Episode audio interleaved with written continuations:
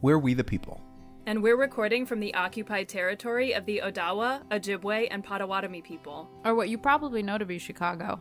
And the Chumash, Kizh, and Tataviam people. Or Los Angeles. Guess what? We're all on stolen land. Take a second to learn whose land you occupy. And take meaningful, direct action to decolonize and restore these lands to their rightful stewards. Action items and resources can be found in the Linktree on our Instagram at We the People Present.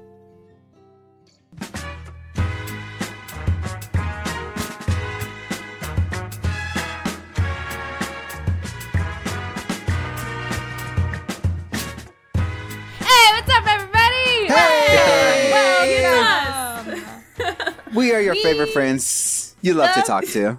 People. Fucking nailed it. I'm Dana. I'm Asia. I'm Lionel. I'm Tina. We're a train wreck.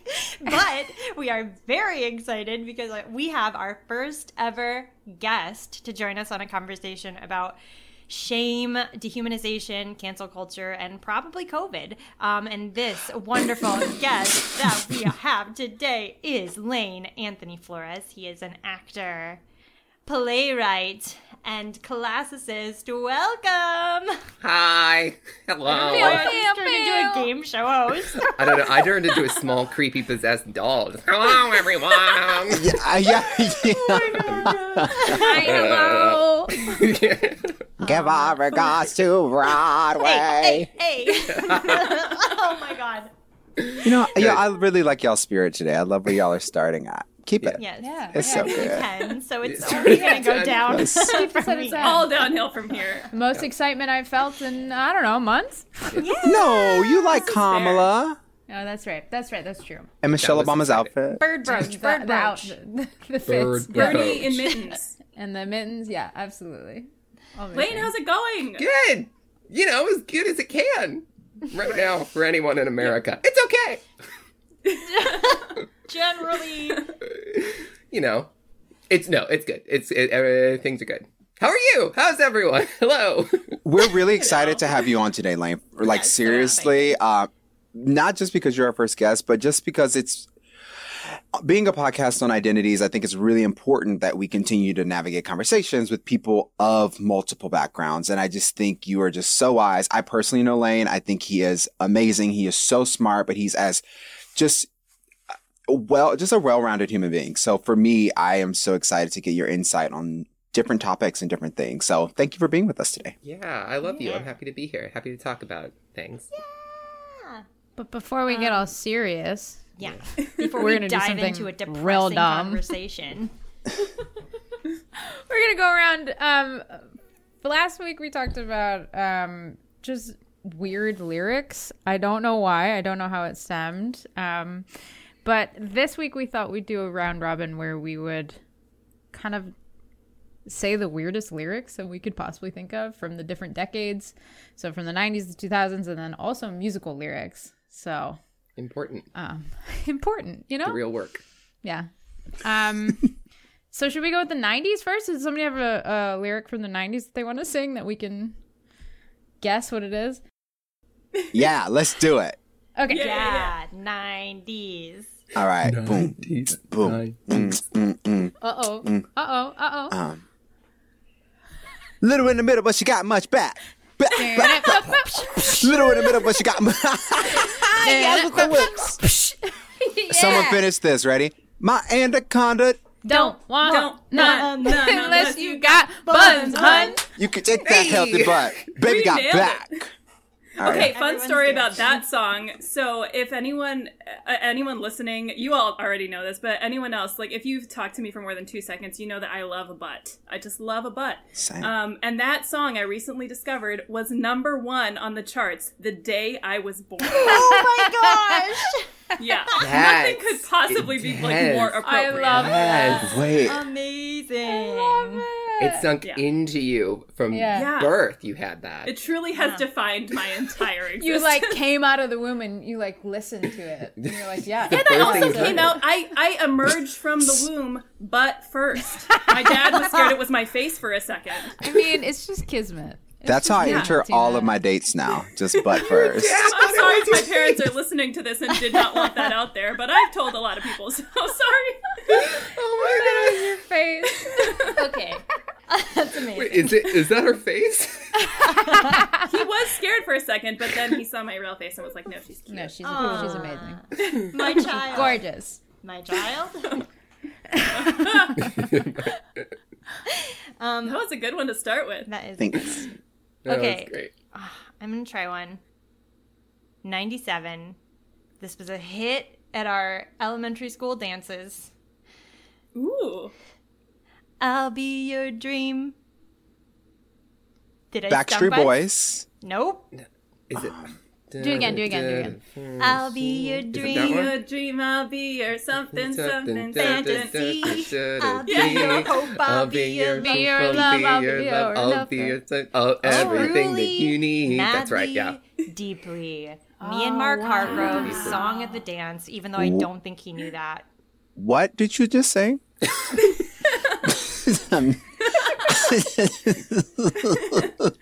I'm sorry, what? I uh, said me and Mark Hargrove's song at the dance, but I don't know that he knew that. I had picked hmm. it in my Now he does. us. Yeah. Mark. Mark, if you're Mark, listening, if you're listening, Now you know. such fond memories. that was our song. He like listens to it but tonight. like, what was the song? fourth grade. Truly, madly, deeply. That's the name of it? yeah. Mm-hmm. Oh, never heard of it. That's why. I'll send Yeah, it to you. it was I'll by send it to you. Savage Send it to me. Garden. The band Savage Savage Garden. Garden. That was it. I was like, what is the Savage band? Garden. Yeah. That's a They also Savage sang the one about wanting to bathe in the ocean with someone, right? Because I remember Yes. that being a big That's the same one. hot button issue in my Yeah. household. I Yeah, wanna yeah, yeah, yeah. bathe with you in That's the what- sea. Oh, I know that one. I wanna live like bells forever. That's exactly what it sounded like. I wish you all could have seen Asia's face when she sang that. Her eyes were closed. She was I really haven't feeling slept it. much, so Okay. Uh, any other '90s before we moves on? Moves on to I, the I do. I have 90s. I, do, I Yes. don't know the year. So I can't I can't be as quite as specific. well then don't. Here we go. and then I bumped up, took that Oh, oh, oh. Wait, Na, na, na, na, na, na, na, na, na, na. Right? can you do it one more time? and then I bumped up, took that Oh God, it's on the tip of my tongue. I'm blanking. Do bop, bop, bop, do bop. No. No, it's not bop, but God, I wish it were. Oh, It shit. is in my brain, and I like can't reach it. I can it's hear driving that. me Do you want me to tell you or no? Do you want to keep Yes. guessing? yeah, tell it, tell it. Yeah, It's tell uh, me. it's uh, uh, Third Eye Blind, Semi-Charmed kind of life. Oh, And then I bumped up, took the hit that I was given, then I bumped again, then I bumped again. I said, How do I get back there to the place where I fell asleep inside you? How do I Hey, get now, myself you're back an to all-star. the place? Get this, yo. Yeah. Let's mash it all Mash up. it up. I have that Oh, mashup. gosh. I literally have those two songs mashed up on my computer. Yeah, they go. Do you remember together. how hot mashups were like what 10, Yeah. 15 years ago? When it was Hell like yeah. you burned the mashups and like you had whole mashup CDs. Remember burning Yeah. CDs? Remember Yeah. CDs? Do I Yeah, ever. that part. Gen Z Mashup babies, burning you CDs. listening? CDs. Do you know what a CD compact disc is? Back in my day, Hey, I used to put the songs in my computer. Yeah, you couldn't run with a discman because it would scratch the disc.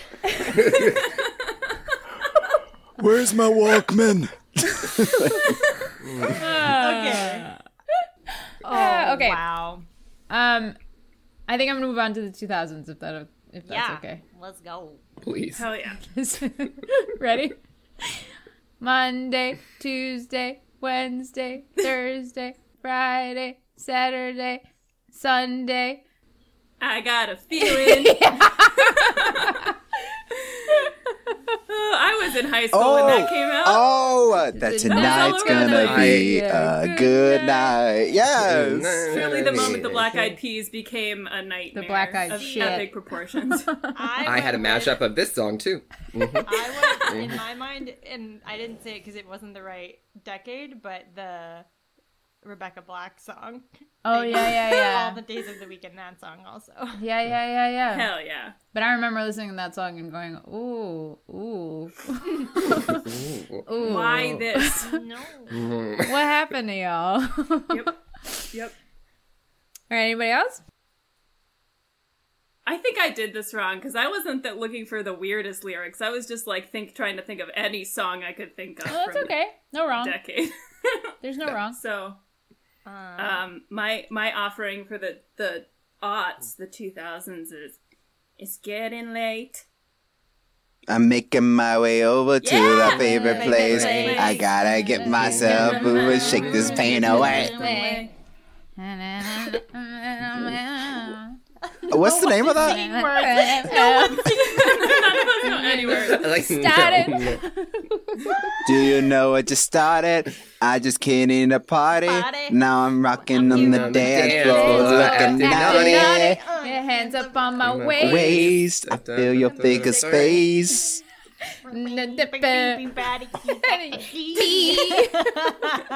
Bulletproof?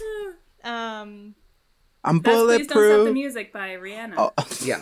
Bulletproof is La Roux. La Roux. Rue. La Yeah. Rue. Yeah. La La Roux, Rue. which is not to be confused with but I did know every word word to that song. La rue. Oui, oui. Um, Well, that was great. anybody else? uh, chill out, watch it. We're Yeah. yelling Yeah. for. Lay back. Lay It's back. all It's all been It's done all before. before. And it, you, I You had a, uh, another mashup of. I had a lot of mashups that morning about myself. this one, I, this mashed up with Coldplay's uh, uh, "The Scientist." You remember that song? Oh, yeah. Yes! Oh my god! Love to meet you. No, is that it? Tell you I'm sorry. The other one I was thinking of was, Hi, you know I'm on tonight. Shakira.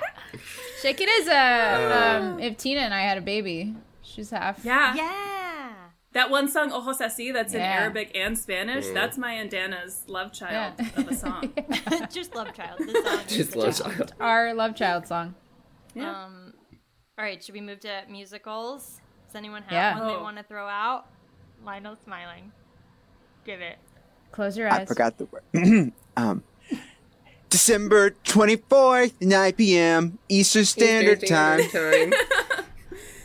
From here on in, I you sing without were in it. Can we do ones we were in? Well, it's just Yeah. it was just the 25th. It was just the 25th annual reunion or whatever the term Oh, is. 25th anniversary. I was I didn't either sing until I saw at you, the- but I didn't. Played that part too many times. Um, Rent. We're not gonna Which I've had multiple conversations with uh, friends about this show and being like, just pay your rent. Just pay. Yeah, that's what I I, don't say understand why that's Benny I was- it. I've e- recently gone back and forth on this. We were, I was talking about it the other day because, like, I was, I had got to a point in my 20s where I was like, these freaking kids just pay your rent. And now that I'm in my 30s, I'm like, why? Why do you have to pay rent? I think I'm back on the rent train. Circle back around. full, full circle. Yeah, yeah. This is I what mean, especially in a does, pandemic. guys. That, Yeah. In the this is why I pandemic that we're in now. Yeah, exactly. It's like, kinda no, I'm not going to pay rent. No, fuck you. Rent is a scam. You and your rent. Yeah, yeah, rent's a scam. Rent's a scam. Your Yeah, I just- Um, what? My directors would be like, I just feel like you just need to commit to it. I'm like, I don't understand why they're mad at me. I just don't understand why they're mad at me. You- Everyone pays rent. It's once a month. Everyone knows it's the I'm first. offering Get them it. a free board, Yeah. like in return for stopping a protest. Yeah. Which also, like, don't stop a protest. Right. But also, like, Yeah. that, Maureen's show wasn't that good. Facts. And Those it, of yeah. you that don't know the musical Rent, Sorry, we're not going to explain it to you. Yeah. Google it. It's an important piece of theater history. you You could probably guess Yes. what it's about. That's really what it's about. It is a it is a period piece. yes. artists who don't want to conform or pay their rent. Um, Oh, going in a and beer. completely different direction. There's a bright golden haze on the meadow. There's a bright golden haze on the meadow. oh, what's that? What is that? The corn John is as Seaver. high as Yeah. an elephant's eye. Ah. It's like it's got to be And Oklahoma. it I don't know this song, but no one else talks about meadows like that, right? It's it's to- yeah. Only in Oklahoma. Oklahoma That's how you can deduce. meadows. Yeah, yeah. Lane, Asia, and myself all went to college at Oklahoma City University, which is where we met. By the way, Yes, yes. for those of you all listening. Mm, okay, wait. Um, it's turkey lurkey time. Down turkey real quick. He just came home. I know it from camp. yeah, I know Yes! from camp too. Actually, Oh, that movie. awful but amazing. Truly movie. formative. But it's from Robin de Jesus doing the Maria monologue. Absolutely iconic. Mwah. iconic. It's turkey lurkey time is from Promises, promises. yeah, promise. Oh, Promises. I don't know that one. Asia and I did a show together where I wore a giant turkey costume, and it was truly my dream. I never did it, and I regret it to this day. But to do the full turkey licky choreography in this giant turkey costume, It's Wait, never But too late, did. Tina. I don't have the costume anymore. We can Yes. find it. Was that for Aristophanesathon? Yes, Yeah. we did a Yes. four, four-hour play in which every person dressed up like a bird for one scene about birds. This Yep. might actually be a good segue. Into I was gonna say. This- yeah. It is uh, Aristophanes Let's on it. Aristophanes, which Yes. actually, before we get too far in, Lane, would you Yes. explain classicist? Yes, yes. So it's very different from classist, which is an unpleasant thing. I'm going to make that very clear. Uh, so classics, or the study of classics, is the the modern definition now is the study of Greek and Latin language and culture. Um, but you know, there's a lot of conversation right now uh, about how Eurocentric that is when we think about the definition of what classics are.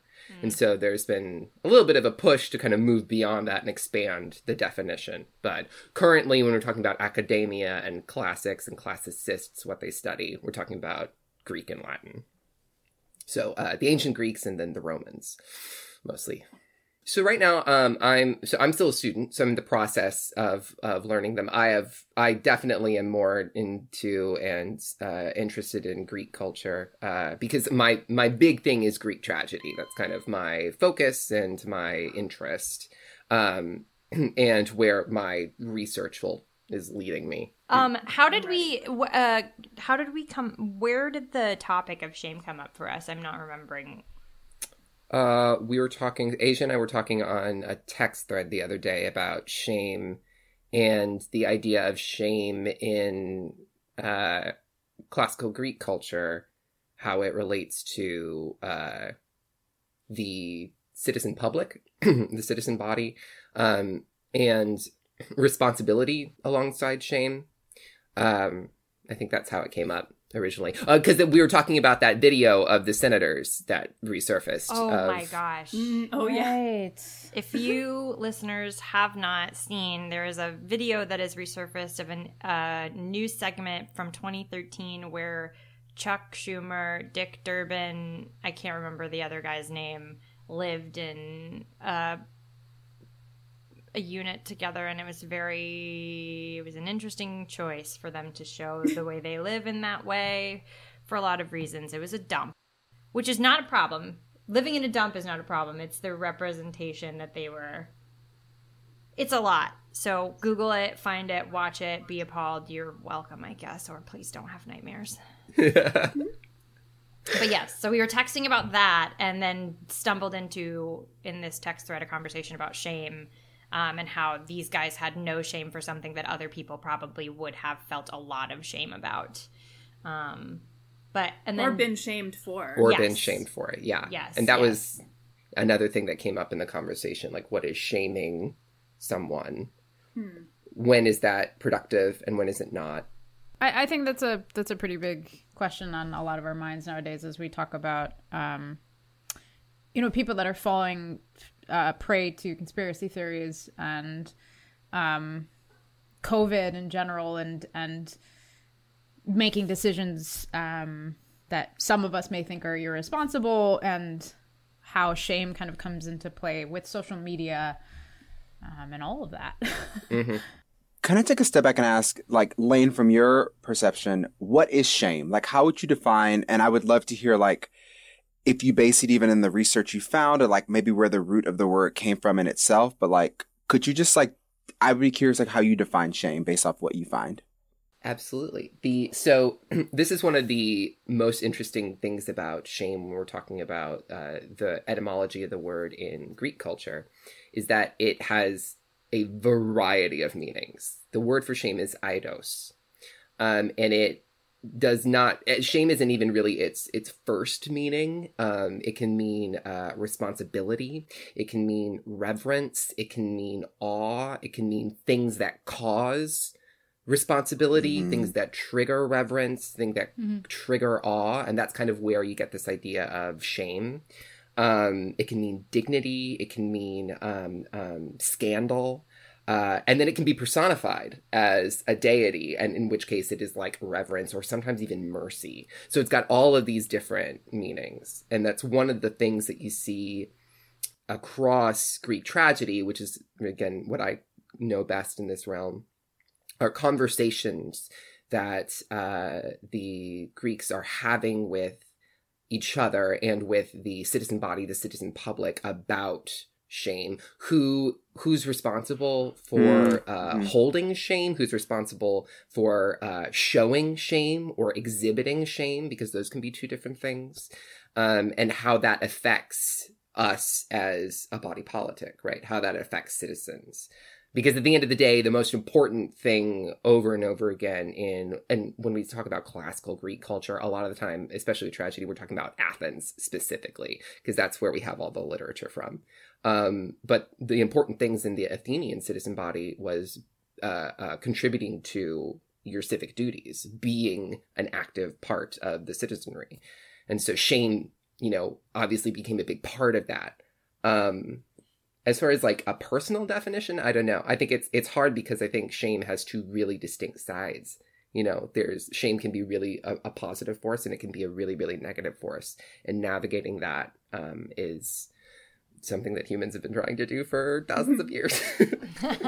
The reason why I asked that question is because, like, for example, I love Brene Brown. I don't know if anyone follows her or like, but I think she's so genius, but she has a breakdown of shame and guilt, which is, I love what you said about like difference between who's responsible and who's showing because her definition of guilt is like, guilt is adaptable and helpful. Like it's holding something we've done or failed to do against our values and feeling psychological discomfort.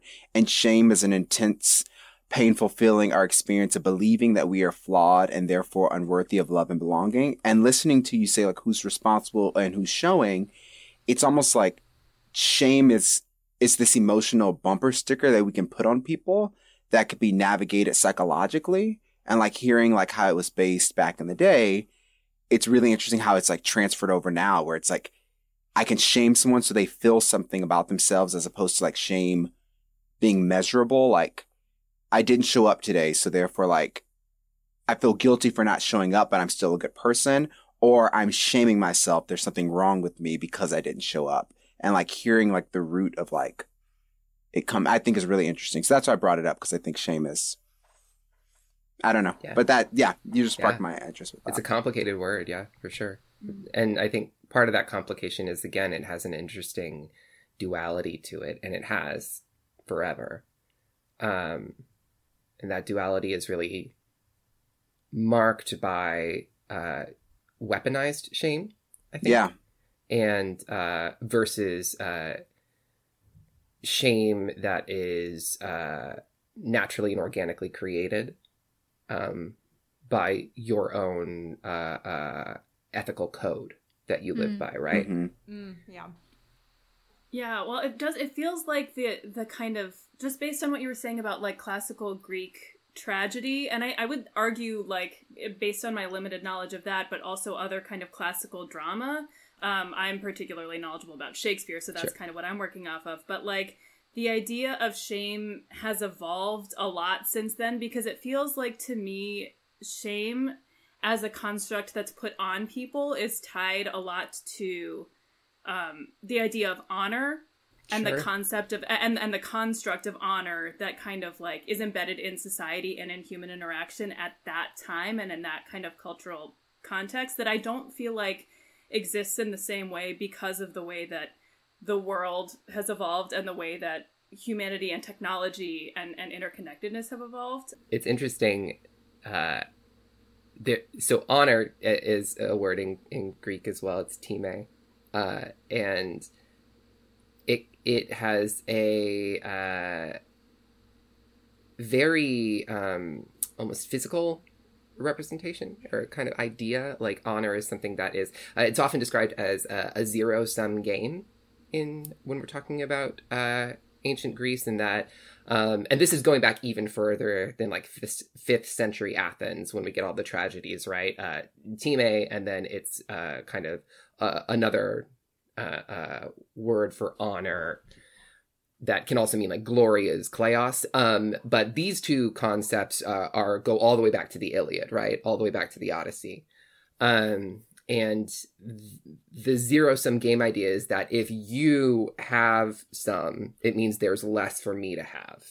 Mm. So that it, there is only a finite Ooh. amount of this. Mm, wow. And so I must take as much as I can. And if someone takes that away, it means that they are taking from me and now I have less. And so that's actually one of the like root issues at the beginning of the Iliad is Agamemnon, uh, uh, the king of the uh, who who's been chosen to lead all the Greeks in their in their war against Troy has taken a uh, physical representation of Time and Kleos from Achilles, who's the big hero. Now, that physical representation, interestingly enough, is a uh, concubine, a woman. And um, so then, of course, we get to uh, questions about gender dynamics and how that influences the ideas of honor and shame as well because shame is so often used just I think throughout history as as uh, a weaponized tool for oppression mm-hmm. as well. Mm-hmm. Um, it's easy to when you create a a culture, and all culture is created. You know, it's, there is no natural culture, but when you create a culture, it is then easy to uh, delineate outsiders to that culture and then uh, enforce this feeling of shame that they are not inherently a part of the culture that you have created, right? And so that is a, a really salient tool for oppression. Um, and it's it's like shame for change, right? It's like it should be a slogan on a fucking bumper yeah. sticker.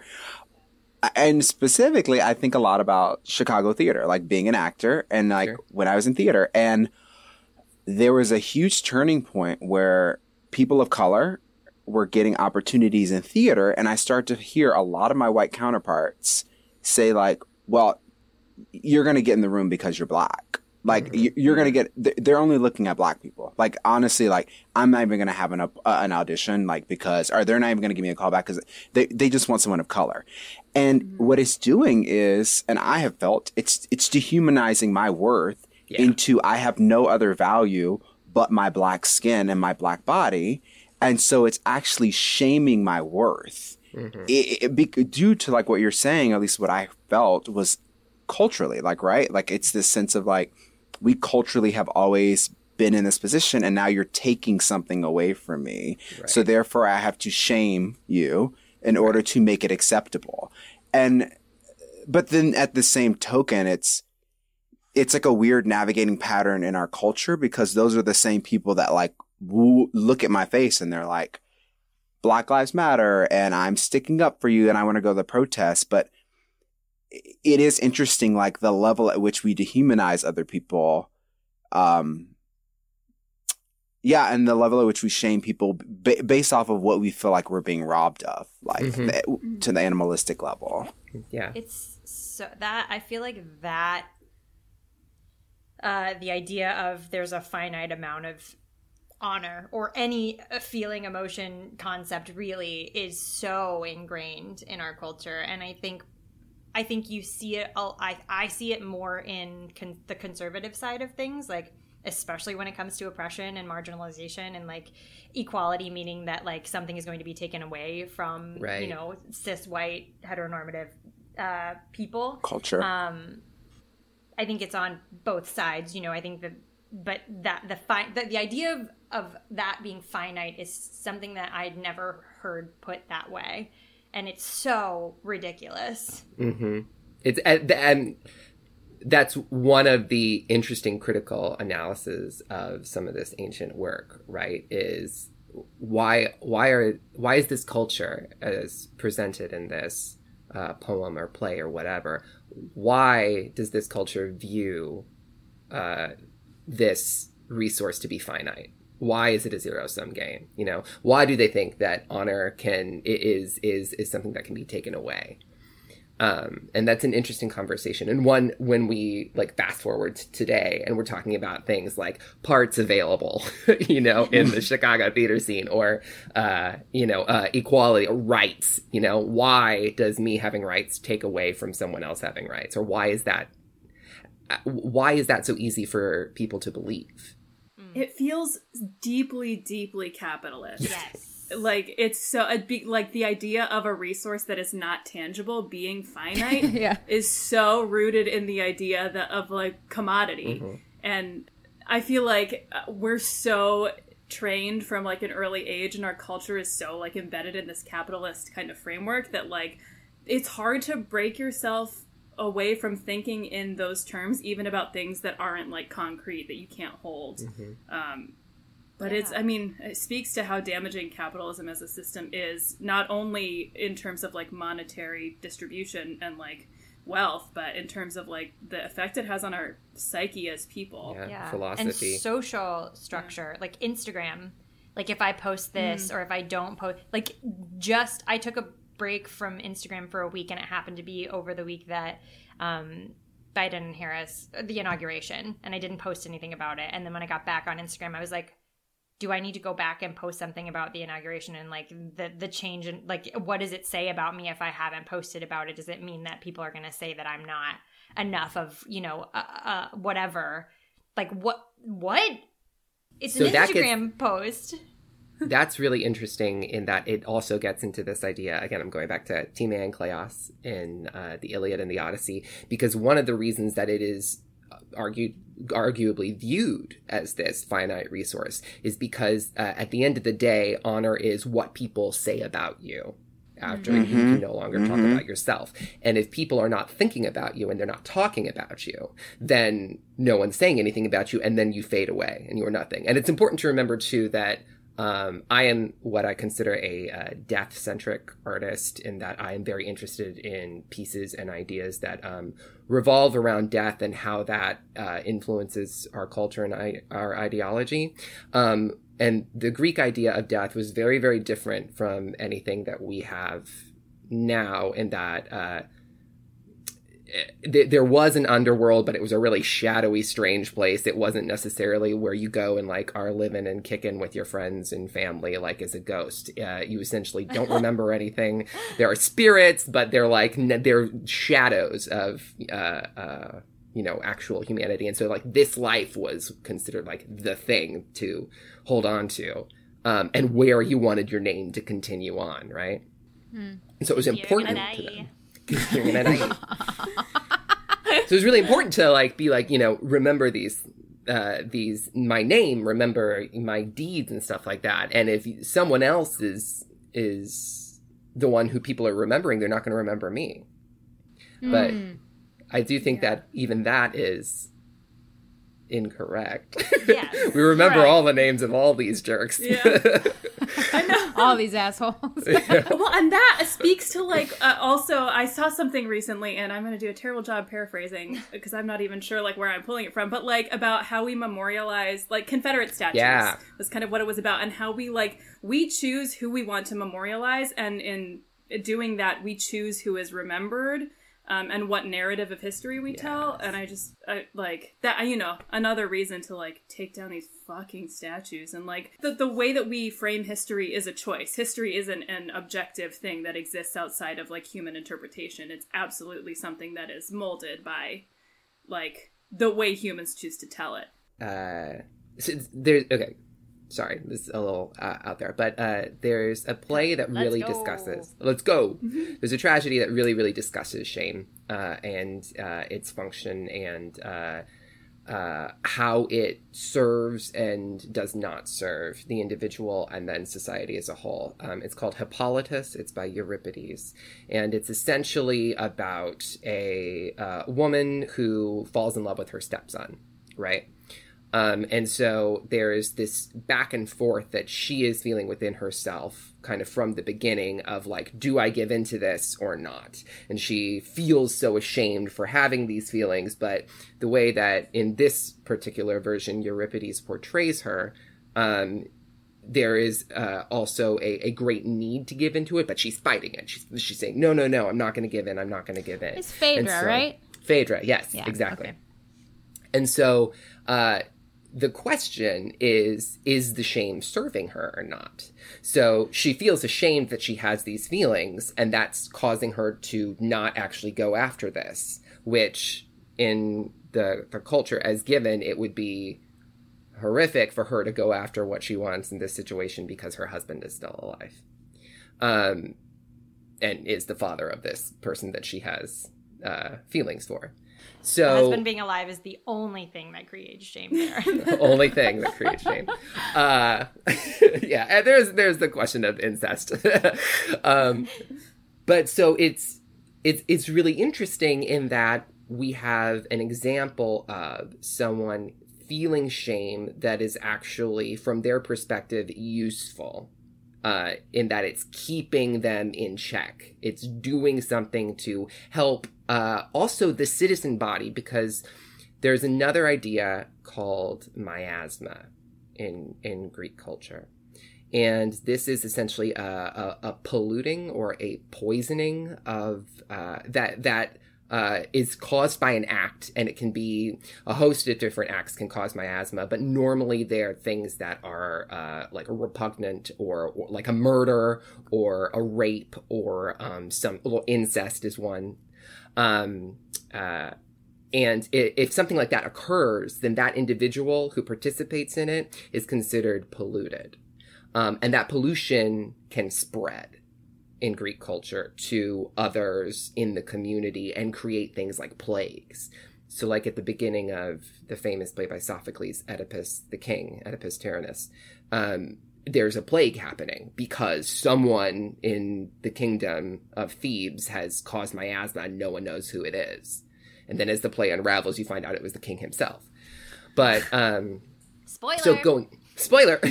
but so going back to to Phaedra and Hippolytus, you know, she's trying to keep herself too from uh, participating in causing miasma in some way. And so in a very real way, in a very tangible way for the Greeks, shame could protect the community. And I think that's a really Oh. interesting thing now. Well, thinking yeah, I, I'm th- thinking about Corona and how like Right. that feels very much like something that is uh, missing now. Whereas Right. like uh, I posted something uh, a couple weeks ago regarding the rise of numbers in Mexico and the amount of Americans that were traveling to Mexico and how that connected and um there was this issue of like but you're shaming people for making decisions about their own life. And I don't know, it, it made me think about what you're talking about here, how Right. it's a Because it's not plague. just their own life. Yeah. Yeah. Yeah. Yeah. You're literally talking about a plague. But it's also like I didn't I presented the information, right? There was by no means I wasn't berating anybody, but simply just presenting the information caused, in my opinion, shame, internal shame within these people, which then they thought, you're shaming me. But it was like, no, no. All I did was present the information. You feel shame on mm-hmm. your own, and you should listen to it. Mm-hmm. And like that's so that's where like I, I don't know. Well, and I think that kind of like to what Tina was talking about with capitalism, we also have such a particularly Western idea of individualism and uh, determinism that mm. Uh, kind of across the board shame has acquired this uh, uh, negative connotation. Like it's bad to feel shame, and to shame someone else is is absolutely bad. When again, the Greeks understood that shame had a lot of really important civic value that I think that we're so uh, unaccustomed to acknowledging now. If, well, and Lionel brought up the other day, like, brought up that when we were talking about COVID specifically, and like, where is the shame placed, and how helpful is it? Because it does feel like right now, like we were talking about small businesses and like the shame associated with being a small business that like is still open or that is maybe not like doing all that it can to like prevent the spread. But then you like you do also have to consider like, well, the government has made it impossible for those businesses to follow all the guidelines and to be completely safe because they're not supporting them in any way. They're not providing financial relief. They're Right. not like the government is also failing. So like why is the shame directed at these businesses as opposed to at the governing bodies that are responsible for those businesses having to make those decisions? Right. Again, you know, tied to capitalism and the necessity of like financial relief. right At instead time. of community support yeah. you know Yeah. yeah yeah and i think that it's it's that it's a difficult catch 22 sometimes that we find ourselves in in modern western society because of capitalism for sure. Um and because there is it, for the system to work for the the system of like uh, uh like civic duty and um civic understanding of shame to be a valuable thing uh it has to be uh everyone involved agrees to it you know and you're always going to have uh cognitive dissonance there when we're talking about the rich Yeah. I think it, Yeah, especially talking about like Wall Street stuff too now, and like how there's literally there's, they just have like no shame, and it's like Yeah. Mm-hmm. coming out. It's coming out throughout this entire pandemic. Like, yeah the shamelessness of that.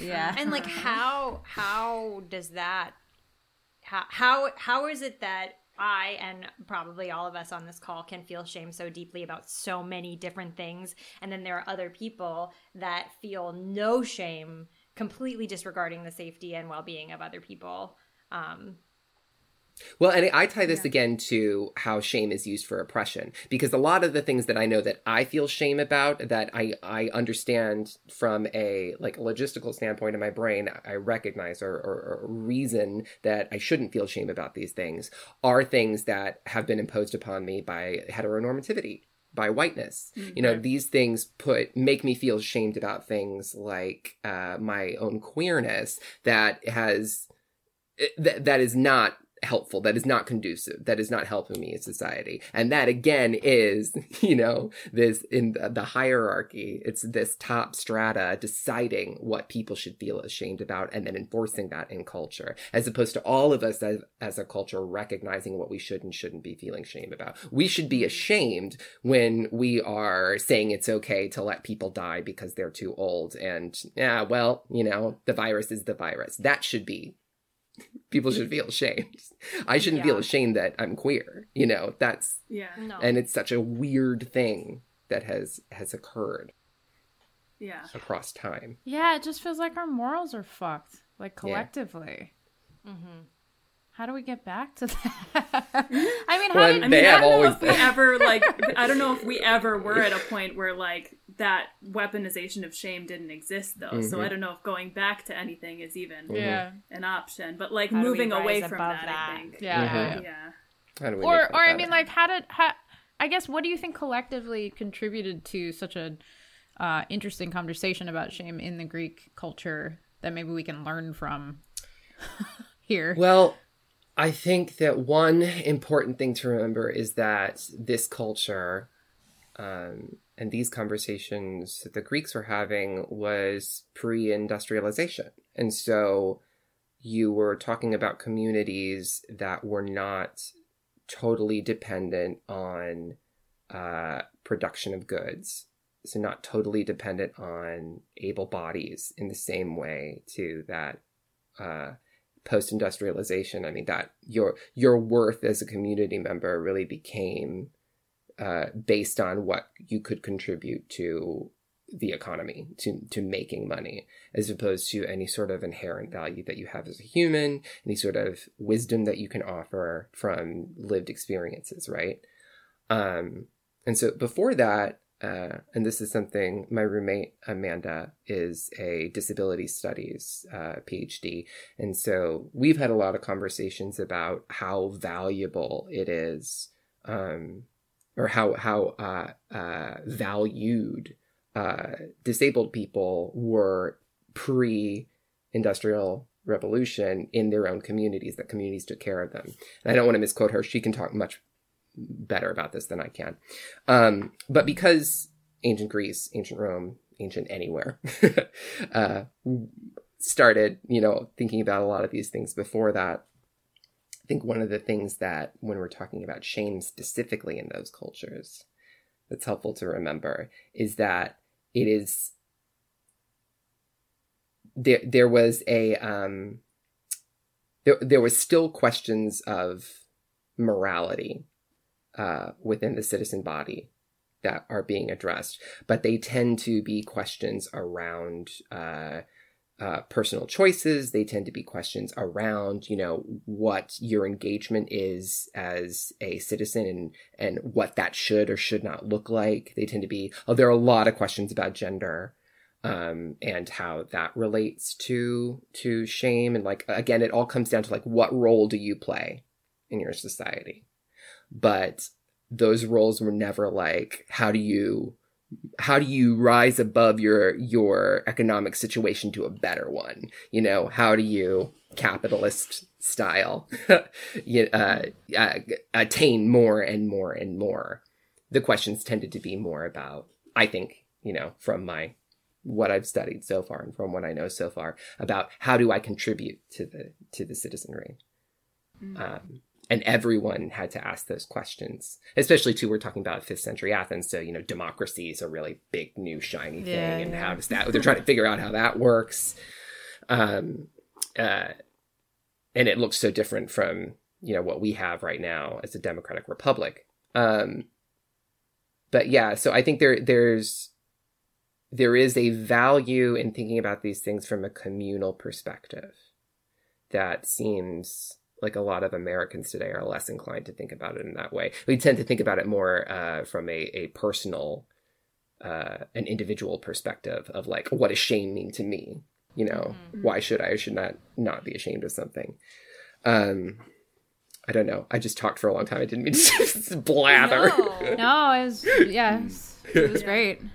I guess a question I have kind I haven't fully formulated it, but like what I guess to the point I, we've already asked it.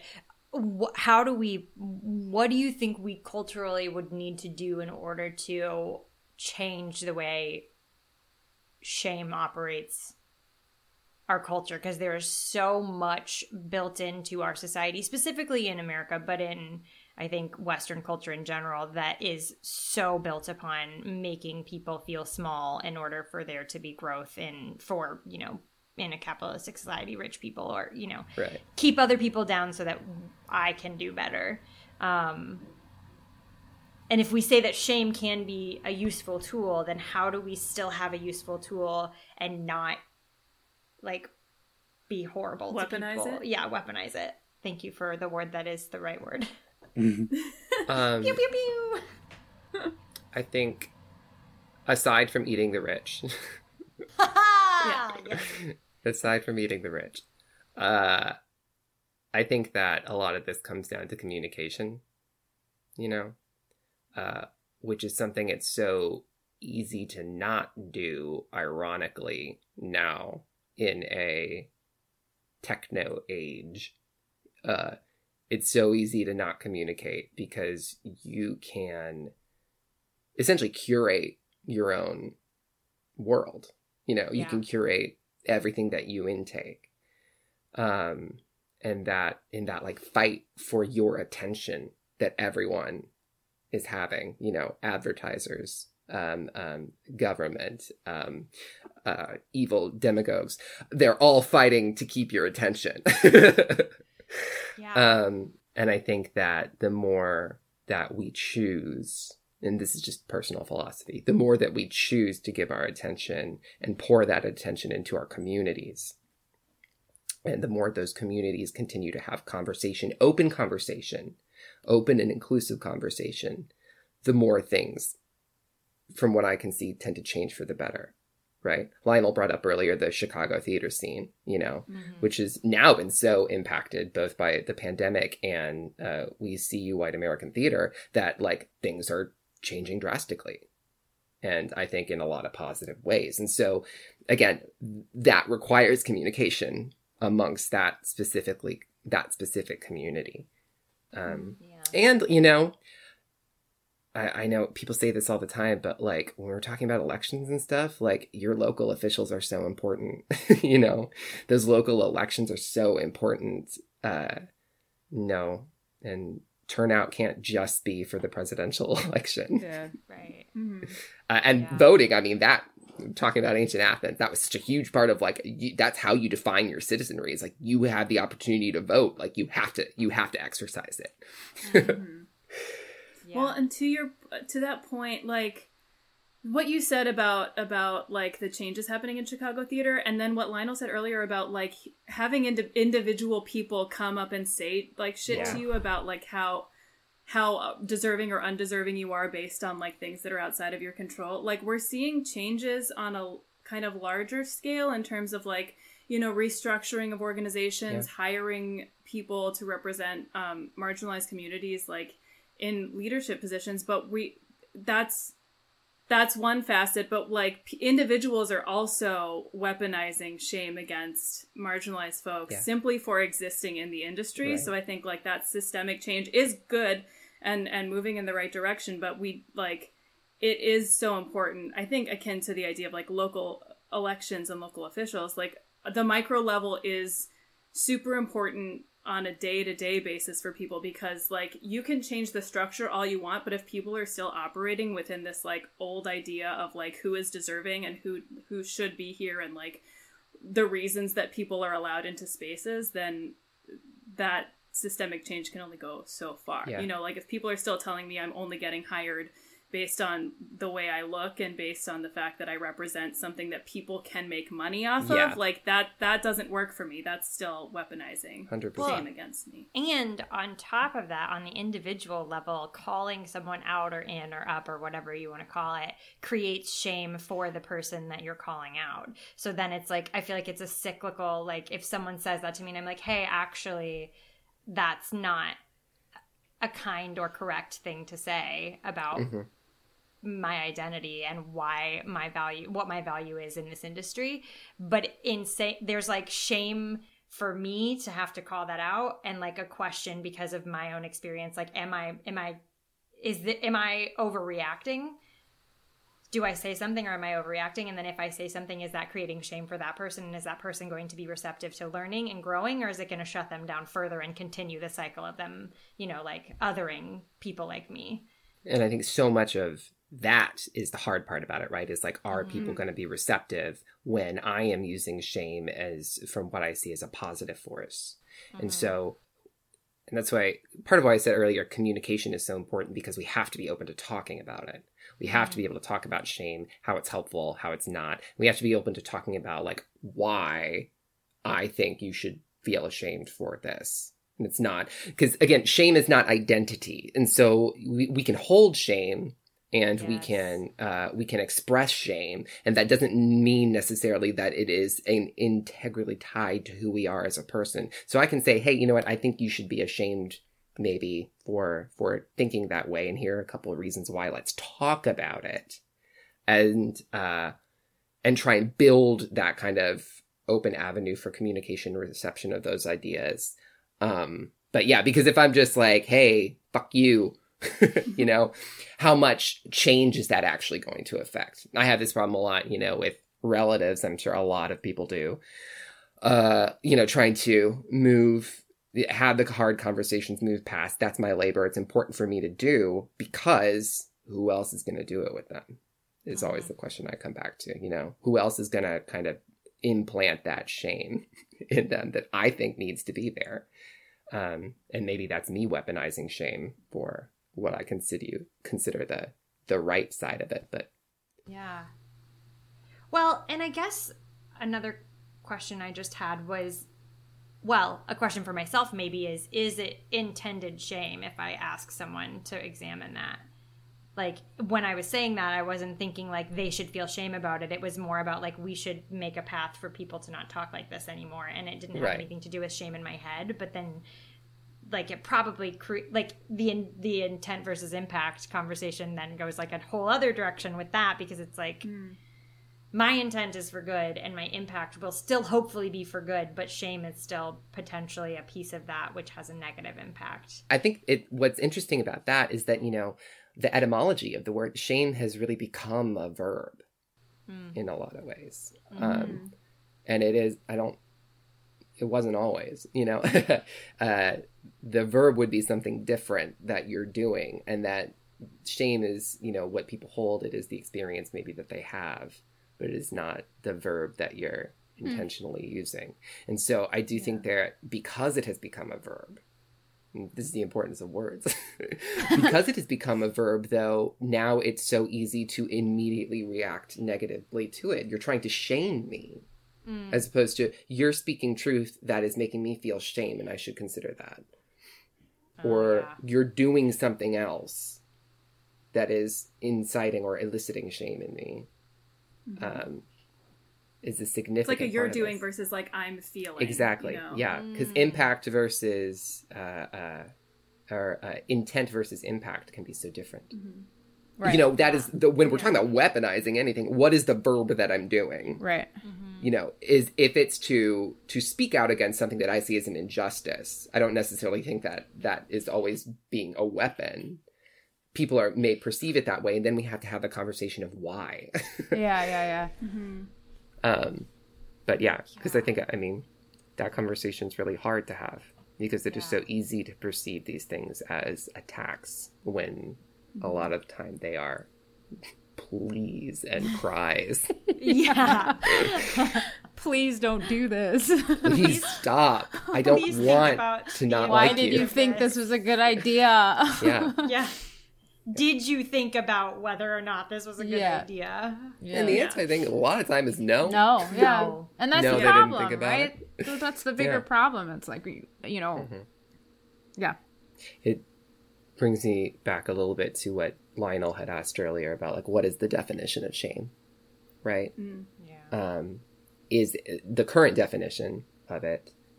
Uh, is it something that uh, i- i- is it something that is a, a, a natural part of the human experience when we feel that we have done something incorrect um, or outside of uh, what is being told to us is correctness and what, what is being foisted upon us as correctness.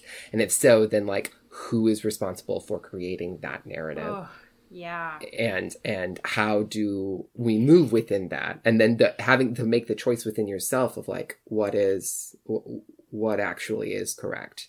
You know one question leads to another in a really interesting way. Um and i think you know a part of me thinks that it is a natural part of the human experience Yeah. Um, but but but part of the human experience could also be recognizing and redirecting shame to not be the negative thing that it is today. yeah Like Yeah, if we yeah. teach our kids like you it's okay that you felt shame you don't need to you can just grow from it in this way and i think that's a big lack in our culture is teaching people Right. what to do with that when they feel yes it Yeah. yes Yeah. 100% how to manage that Well, I, I feel a lot of times that like shame, personally, shame has been used to arrive at normalcy versus like transparency. Like a lot of times it's like, I'm shaming you because you're not normal, or I'm shaming you because something about you is not normal, as opposed to shaming, shaming someone because you couldn't see the transparency, which I guess goes to communication. Um, but like I know a lot of times even as like a young child, I was gay and black and, and there was this sense that I was going against what was considered normal. So therefore I had something to be ashamed of. And therefore I I I lived amongst a lot of guilt and then guilt just kept complementing the shame. And so a lot of times I find going back to like honor, like you said earlier, like feeling like I don't live up to an honor. There's something that is intrinsically, I should feel guilty about something intrinsically because I am not normal, which again, it makes me think that like shame is a psychological thing that is ingrained in those.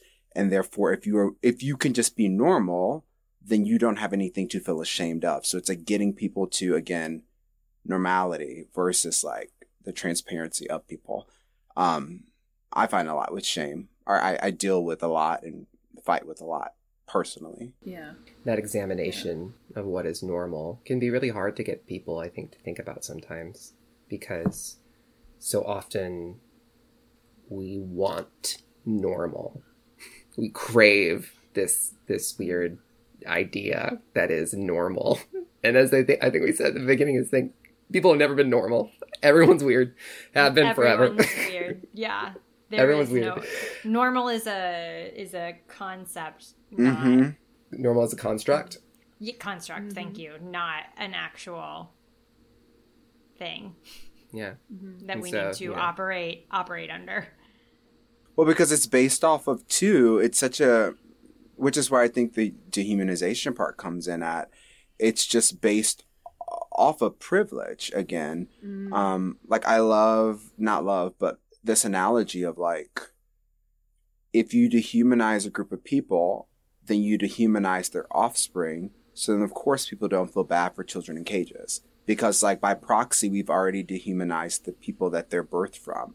So it's like when you hear the descriptions of that community being called like animals by an old president or like Roseanne. Remember when she made the comment um, about the White House advisor and she called her an ape, uh, the child of an ape. Valerie. So it's like, yeah, Valerie. So it's like shaming her existence creates normali- normality in that group of people. So then, of course, it's normal to think of all of them as Right. less than. And now that is the norm. And now there's intrinsic shame and guilt for existence. So I also think it's like, that is like the psychological part of shame that like people are justified by how they feel because they feel like they're normal. Like we're saying Right. again, normal is not a real thing, but And now we have this. I, I mean, because it happens on both sides of this uh, political debate in American politics right now, and that, like, the whole Hillary Clinton calling everyone the degenerates or whatever. That you know we have uh, a, a- and I do think that there is a tendency towards um, um,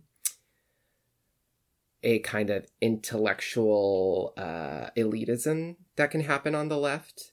Um, and so, eh, so because of that, you know, then you get an entire group of people who feel like they are being left out. And that's so much of what spawned all of this that we're living in right now, right?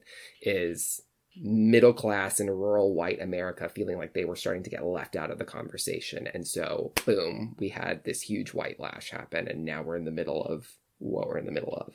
And I think that again there that that communication and trying to get across that line now that the fault line is so deep can be very very difficult but again Wow. it does come back to normalcy and that's interesting too because um, there's a lack of shame in the intrinsic beliefs that um, a lot of people on the right have and that's been frustrating because we had a president who was transparent like lionel said and i think transparency leads to normalcy. So that's the frustrating thing. It's like uh, the more that we talk about things the more that we talk about like things like body hair or things that i personally was like ashamed of and now getting older like and, and the culture Oh, is God, yeah. changing. Like the more transparent that is the more i'm like oh my god that was that's like quote unquote normal.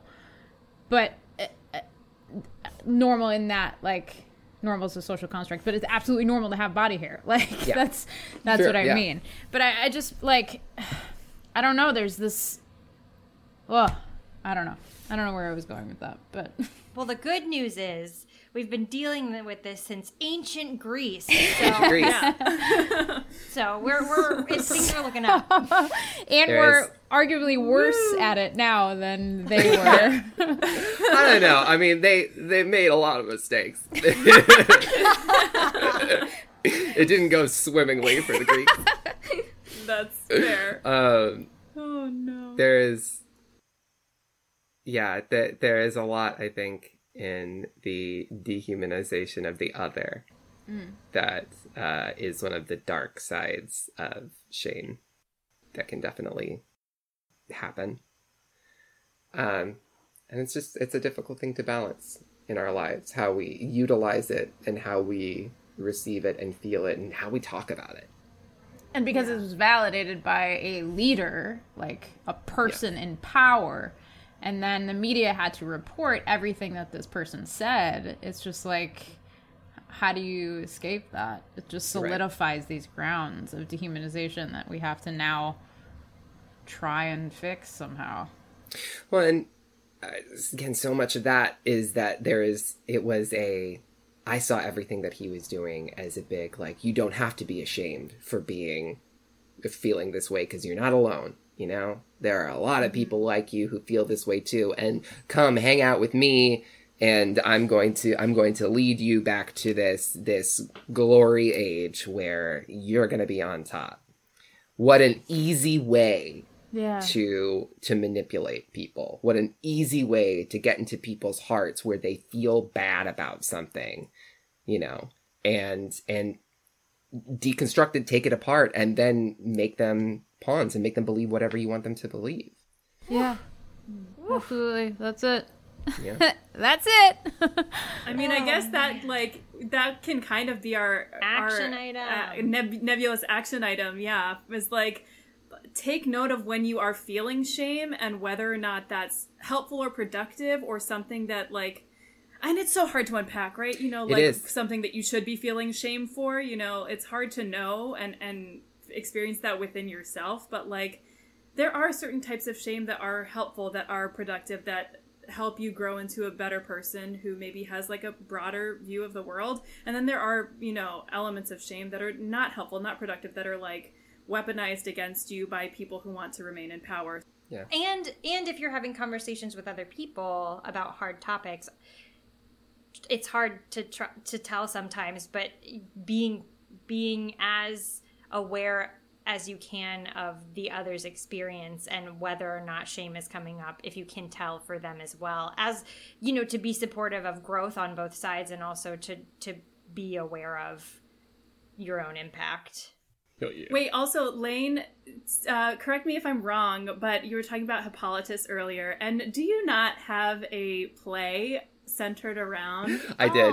this very subject? So I uh one of the reasons that I actually really got started back at school studying all of this is that I started writing my own queered Greek trilogy, Greek triptych, um calling it a queer Dionysia. Um but uh, is essentially a, this idea that I wanted to deconstruct some of these stories, uh, which have been around forever, and really, you know, a lot of Western uh, uh, thought is founded on, um, and uh, introduce uh, more modern and uh, uh, inclusive ideas of queerness into them. And so the first story that I picked to to work on was Hippolytus, and so I changed it up and did my own thing with it, um, because it is so much about shame and identity. And I mean, if there is one thing that queer people know about, it's shame and identity. Know? That's dope. Uh, well, thank you, Lane. Yeah, Yeah. thank you so yeah, much. thank you. Uh, This It was was so Is there anything you want to like you. plug or anywhere you want people to like follow you or uh, yeah, plug time. Yeah. What do you want people to know? um. Oh gosh, what can I plug? Edit all of this, please. Uh, I got. no. no, you must listen to this, all of you. Um, yeah, I have. If y- you want to follow me, I'm on all the the things. Don't follow me on Twitter because I never use it. I have one and I never freaking use it. Much more active on Facebook and Instagram, like an old man. But I do have uh, a couple of play readings coming up. Facebook.com forward slash. Facebook.com. the Facebook. In my day, we called Not it the the Facebook. Facebook. I burned CDs and passed them out on the Facebook. uh, no, but I do have a couple play readings coming up with uh, Broken Nose Theater here in Chicago. I'm with in their. I'm one of the writers in their Bechdel Fest right now, and then I have a, a play reading coming up of a of a longer play about uh, witches called The Book of Shadows. So queer witches, come check it out. Cool. what? yeah. Oh, Fun. Hey everyone, thank you for tuning in. And we're We the People, where we like to keep it fresh, funky, and always unfiltered. Till next time.